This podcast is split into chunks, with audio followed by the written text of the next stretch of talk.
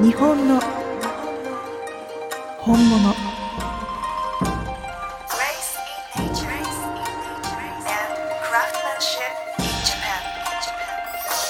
日本物学校。浦浜ありさです。日本の本物日本物を学び体験する日本物学校。今回のテーマは醤油です。それでは後編をお聞きください。さあ炊き込みご飯今、えー5つの中で3つ皆さんにお召し上がりいただきましたが残す2つがありますね。白醤油とたまり醤油。さあ続けていってみましょうか。じゃあ続いてしどっちから行きましょう？えー、と左側白醤油いきましょうか。あ次は白からはいいくんですね、おそらく先ほどの薄口醤油よりもより素材感たけのこもしくはだしの感じをより感じるんじゃないかなというふうに思います。うん。私も実は炊き込みご飯になった時に白醤油あともう一つの薄口醤油。この辺りは醤油単体で食べた時はうん言葉選ばずに言うとちょっとパンチ足りないかな物足りないなっていう印象があったんですけどお米と合わさるとすごくバランスいいんだなっていうのは気づきでしたね。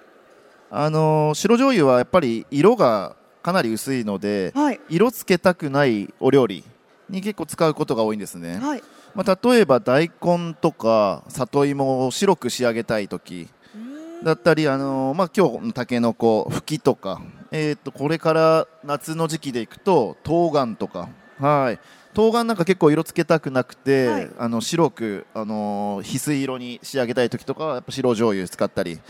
お肉系でいくと、えーささみとか、はいはい、ああいうものには白醤油とっても合うかなと思います。なるほど逆にあのひたひたに染み込んだ大根みたいに色がついてより美味しそうに見えるものと素材のそのものの色を生かしたい時とで使い分けるっていう使い方もできるってことですね。そうですねだから、あのー仕上がりが全然違いますよねご飯でもこの全部お醤油合いますし、うんまあ、本当にその時のシチュエーションとか仕上げたい料理の方向によって使い分けるってすごい楽しいですよね。そうですね。さあでははい。で今白醤油の、えー、と炊き込みのご飯味わっていただいたと思うんですけどじゃあ白醤油が何かっていうところでいうと先ほどのあの原材料の比率が若干違います。で先ほどの濃い口薄口再仕込みっていうのが大豆と小麦原材料がほぼ同じ量使うのに対して白醤油っていうのは小麦が多い。そうです。で大豆が少ない。大体大豆が今日の醤油だと大豆が1割9割が小麦っていう感じだと思いますってなると何が起こるかっていうとあのちょっとお勉強チックな話になるんですけど大豆って主成分がタンパク質。でこれが微生物が分解をしてアミノ酸うまみ成分になります。はい。で小麦ってでんぷん質。でこれが分解されるとブドウ糖の糖の成分になってそれが、えっと、醤油の場合だと香りの成元になります。なのでざっくり言うと大豆がうまみの元口で感じるうまみの元で小麦が鼻で感じる香りの元になってくるんですっていうところで言うとさっきの濃い口薄口再仕込みっていうのはうまみと香りのバランスが非常に取れているもの。はい。に対して白醤油っていうのは大豆が少ないのでうまみをいわば犠牲にしてその分小麦を多くすることによって実は甘みがちょっと残ってるんです。でさっきの小麦のでんぷん質が分解されて糖になるっていうのがまだ醤油の中に残っているタイプなのでおそらく舐めた時にはしょっぱく感じるんですけどほのかに甘みを感じるそんな感じしますかあのちょっと今説明ついていけてなかったんですけど正直に置いていかれたなと。はい。あのけど感じてることは、はいあの一致してるなと思いました。はいうん確かに甘みはあの言われてみて思い出した時に、うん、たまり醤油再仕込みよりあの感じやすいなっていうのは分かりましたね。そうなんですよ。なので本当うまみをね抑えてる醤油なので本当素材を生かす。なのでこう和食の料理人さんなんかがこう素材をこう生かしたいよっていうのにこの薄口とか白っていうのが非常に重宝される醤油のような気がします。なるほじゃあ続いど。ていよいよ最後はいの最後のご飯ですね。右側のたまり醤油。はい。実は私個人の意見なんですけど、お醤油単体でえっ、とテイスティングした時は再仕込みが一番好きって言ったんですけど、炊き込みになったら私順番逆転してたまりが一番好きって思ったんですよ。おお逆転したんですねそこが。そうなんですあの豆の香ばしさとこの濃いからこそ炊き込みにした時にこのおこげが私の中に入ってたのでその香ばしさが全部相まってすごく食べ応えのあるおにぎりだなと思ったんですよね。あのー僕もはいた。まりで炊き込みご飯ってやったことなかったんですけどしかも今回あれですよね。同じ土鍋で炊くにしてもお醤油の量は全部変えずに一定の量を入れてお塩も加えてないってことおです。塩も入れてないです、はいはいなのでこの感じる塩分も、あのーそのお醤油由来の塩分だと思います、同じ条件下で作ったものですけど。たまり結構おもいいなと思いましたね今回炊いてみてはい普段やらないですけどまあちょっと延長線上であのチャーハンとかもこの醤油を変えてみるとはい。面白いなと思いましたね、確かに。はい。炊き込むではなくこうフライパンでえーちょっとこう香ばしさがよりたまりとか再仕込みで出てきて、はい、より特徴が出る黒いチャーハンとかも面白いなと思いましたし。うわー私もう今日今晩のメニュー決まりましたそれやりたい。ででもあのカニとかそういう、まあ、海鮮系とかで白醤油でこう白く仕上げるチャーハンとかも面白いなと思いました、うん。はい。や使い方が幅広いな。さあ炊き込みご飯一通り皆さんお召し上がりいただきました。こちらもどうしましょう？アンケートあ取りますか？あそうですね。その前にちょっとたまりの解説だけちょっといいですか？あそうですね。忘れてました。ね失礼しました。でたまり醤油が先ほどの白の反対です。大豆が多くて小麦が少ないはい。で特に今日のたまりは小麦が一切使ってないタイプ、うん。なので大豆と塩だけという形です。で特徴は先ほどの解説通りなんです。うまみがたっぷり。うん。で、えーデメリットとしてはやっぱり色がものすごくついてくる。うん。でたださっき酒井さんもおっしゃっていただいたみたいに熱を加えるとたまりって良さがどんどん出てくる。はい。醤油なんです。なのでよくこう中部地方の愛知県のうなぎ屋さんとかだとやっぱたまり使いたいって言うんですよね。なるほどやっぱうなぎが持っている油の成分にもしっかり釣り合うようなうまみを持っていてでまた面白いもので、えー、とさっきの小麦を使ってないっていうことで実は醤油単体には糖分がほとんどないんです。なので例えばみりんと合わせていただく。でみりんって糖がたくさんあるじゃないですか。でそのみりんとたまりを合わせて熱を加えると最強にいい香りと照りが出てくる。っていうところでお肉とかお魚の照り焼きにたまりを使っていただくっていうのもすごくいいんじゃないかなっていうのはやってみたいですね。やってみたいですね。お肉これで食べたら美味しいんだろうな。ちょっと今頭の中で想像しちゃいました。うんあのやっぱりこっくり炊きたいもの。うん。結構煮物系もいいと思いますよね本当に。はい。照り焼きとかすき焼きね煮付け。はい。ここら辺はもう最高じゃないですか。最高ですはいね。はい。では炊き込みご飯も一通り皆さんに召し上がっていただいたところで。アンケートいきますか？いきますか？いきますか？いっちゃいますか？お時間もあるのでじゃあ順番にまた聞いていきますね。じゃあまた一つ手を挙げてください。はいじゃあ白醤油使った炊き込みご飯よかったよっていう方。お意見があゼロ変わりましたゼねロ。じゃあそれでもうすでに変わ薄った口薄口よかったっていう方。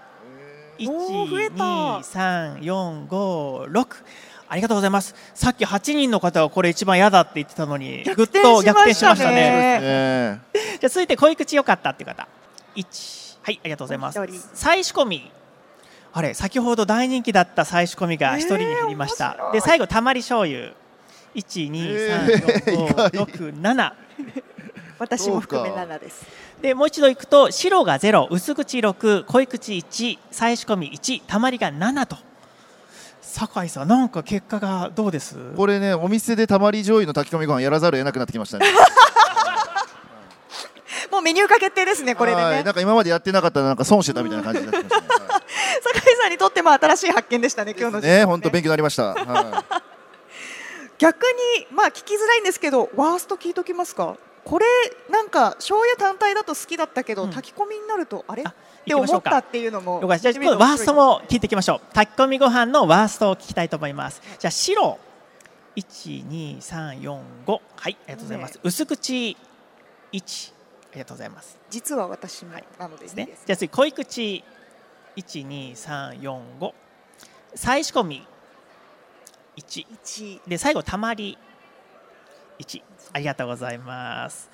えっ、と白が5薄口2濃い口5再仕込み1たまり1という。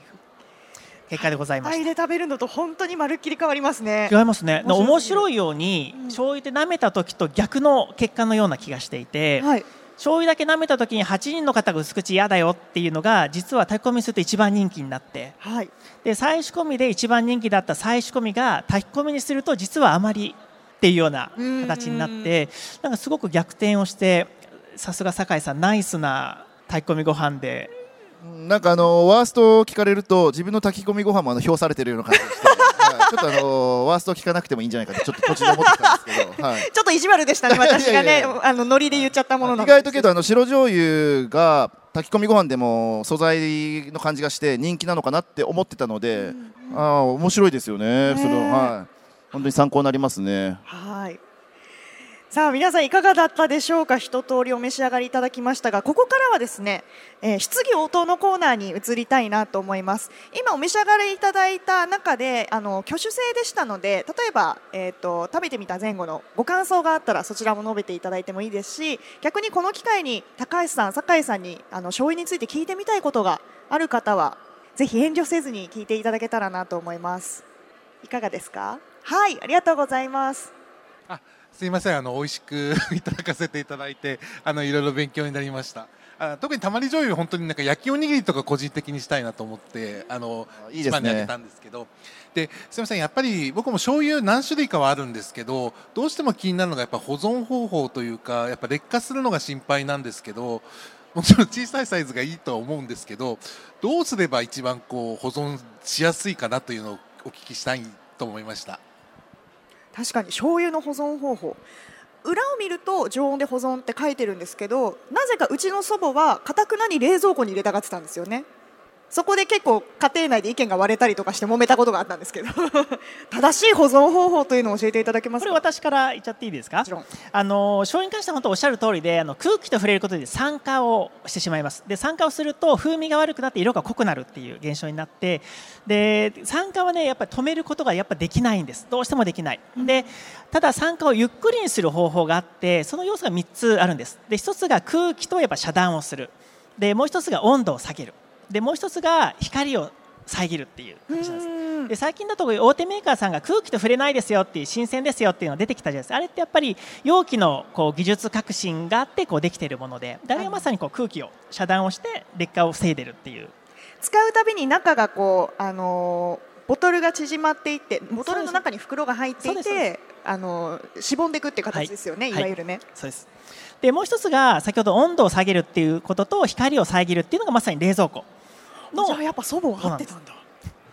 なのであのやっぱ冷蔵庫保管をいただくと比較的酸化のスピードゆっくりにできるかなとは思います。ただやっぱりどうしても冷蔵庫の中では酸化はするのであのできれば1ヶ月ぐらいで使い切るぐらいの量をお求めいただくっていうのが一番よろしいんじゃないかなというふうに思います。なるほど酒井さんはお醤油の保存方法って何かこだわりはありますか？うんあのお店はもうバンバン使い切っちゃうのでそうですよね。あんまり保存方法って考えたことないですけど、例えばこう試してみようかなって思ったお醤油を置いといて、あのーその開けてちょっと使って忘れてあそういえばと思って使ったらやっぱり劣化って感じるんですよへね。ー。はい。その期間って大体どれぐらいですか、いやもうあの期間はねそんなに数えたことはないですけどこれってあ例えば薄口とか白醤油だとあの劣化しやすいとかたまりとかだと意外と強いよみたいなってこともあるんですか？えっとね、それで言うとやっぱ色が濃いものっていうのが熟成期間が長いので長い時間かけて作られたものは劣化のスピードも比較的ゆっくりな印象はありますで逆に白とか薄口ってやっぱ色がすぐついちゃうんです。色色色が濃くなっちゃうんです。なのであの本当夏場とかだと薄口ってすぐ濃い口ぐらいに色がぐーっと進んで濃くなっちゃうのでそういったのもあるのかなっていう気がします。なるほど。いかがでしたか？解決されましたか？ありがとうございました。ぜひご家庭でお試しください。さあ他にご質問ご感想ある方いらっしゃいますか？じゃあ手前の女性の方にマイクをお渡しください。ありがとうございますスーパーで誰でもいつでも買えるような比較的安価な醤油とあと今日試飲させていただいたようなこだわりがある醤油というのは作り方が違うのか原料が違うのかっていうところがあのお答えをいただければなと思います。はいであのまあ、スーパーで売って比較的安いお醤油と、まあ、地方でちょっとこだわって作ってる醤油と何が違うんだみたいなご質問いただいたんですけど製法は、ね、ほぼ同じです。であの私、まあ、地方の醤油屋さん回ってそれを売ってる立場なんですけど大手メーカーさんのこと全然実は悪く思ってなくてあの実は大手さんってやっぱりすごいんですよ。で特に地方でこだわってるこだわって作ってる作り手さんに話を聞いた時に大手のすごい悪口言う作り手さんって僕あんまりすごくないなと思っててで逆にやっぱいいものを作ってる人ってやっぱ大手のことをちゃんといいって言うんですよ。やっぱあれだけの価格でしかもあれだけの品質であれだけ大量に作れてやっぱりすごいよねと。お互いに対してリスペクトがちゃんとあるんですね。そうなんですそうなんです、ん。でただあの自分たちはこういうふうに作ってるからここいいと思うよみたいな言い方をされるなというふうに思っていて。で、はい。じゃあ具体的に何が違うかっていうとあのビールでクラフトビールって最近すごくこう流行ってるというかあるじゃないですか。あれに似てるなって私は思ってます。何かっていうと大手メーカーさんってすごく平均的な味をビチッと作ってくれるんです。で何かっていうと今日皆さん味を見ていただいたみたいに直接舐めた時に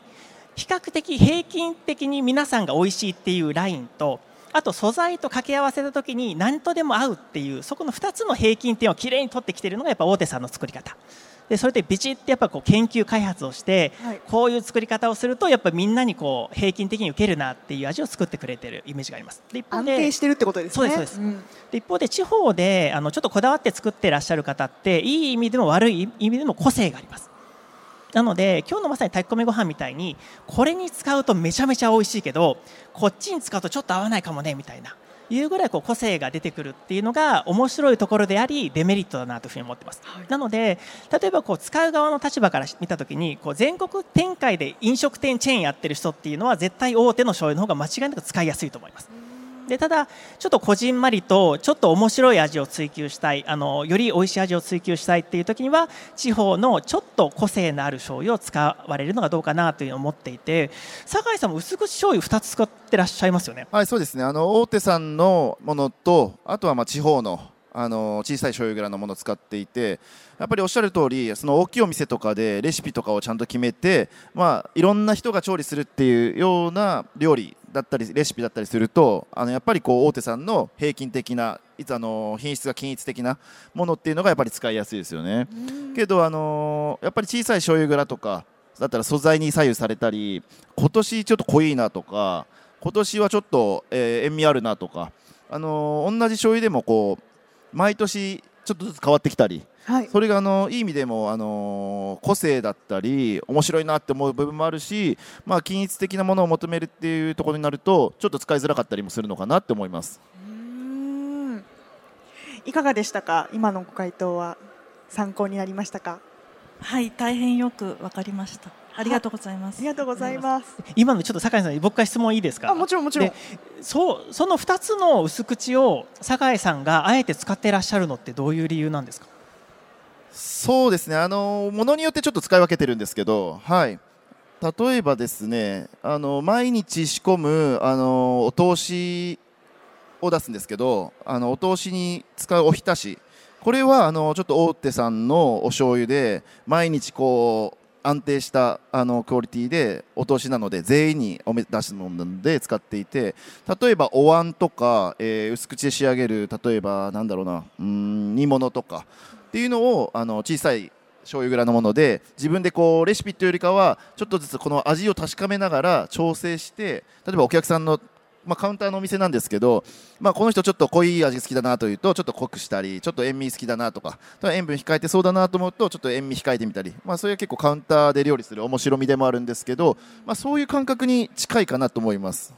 今の回答を聞いていかがですか高橋さん？いやさすがだなというふうに思いまして。プロの醤油の使い分けって本当にさらに奥深いなと思いますよね。そうなんですよ。で最近だとやっぱり飲食店さんだとやっぱりラーメン屋さん。はい。ラーメン屋さんがやっぱ醤油にすごくこう、まあ、近しいというかいろいろ興味を持ってくださっていて。でそのラーメン屋さんの話を聞くとあのどういう醤油欲しいんですかって投げかけると変な醤油欲しいって言うんです、変な醤油、はい。ええそれどういうことですか？ちょっと変わり種という意味のってことですかね？でどういうことですかっていうとその使いやすい醤油よりも、はい。この醤油どうやって使ったらいいのかっていうのをいかに美味しいラーメンに落とし込むかっていうのが自分たちの腕の見せ所であって、その試行錯誤のプロセス含めてお客さんがすごく面白がってくれるからむしろちょっと個性的な醤油を僕はもう探してるんだよっていうラーメン屋さんがすごく多くなってきてるなっていう感じがしてさらにそのあたりってどうです？かそうですね。なんかちょっとあえて難題に挑んでいくみたいな。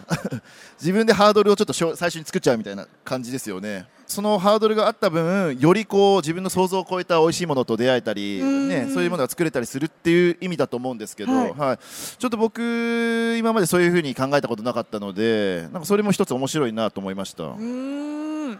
はいありがとうございます。他にご質問ご感想などある方いらっしゃいますか？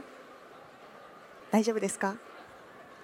はい皆様ありがとうございましたというわけで醤油の日本物学校そろそろお別れのお時間が近づいてまいりました。改めてじゃあまず高橋さんからこういったふうに皆さんと一緒にお醤油だけをこう追求していくっていう機会なかなかなかったと思うんですけども。はい。いかがでしたか？で今日はやっぱり炊き込みご飯を坂井さんが作っていただいたのでそう直接舐めた時とのコントラストうん。がすごいあって私自身もすごく勉強になりました。そうですね。なんか今日のこの1時間はこう講師陣の方にお話をただ伺うだけじゃなくて皆さんで一緒になって作っていくちょっと調理実習感があるなっていう感じがしましたね。はい、私も一緒に楽しませていただきました。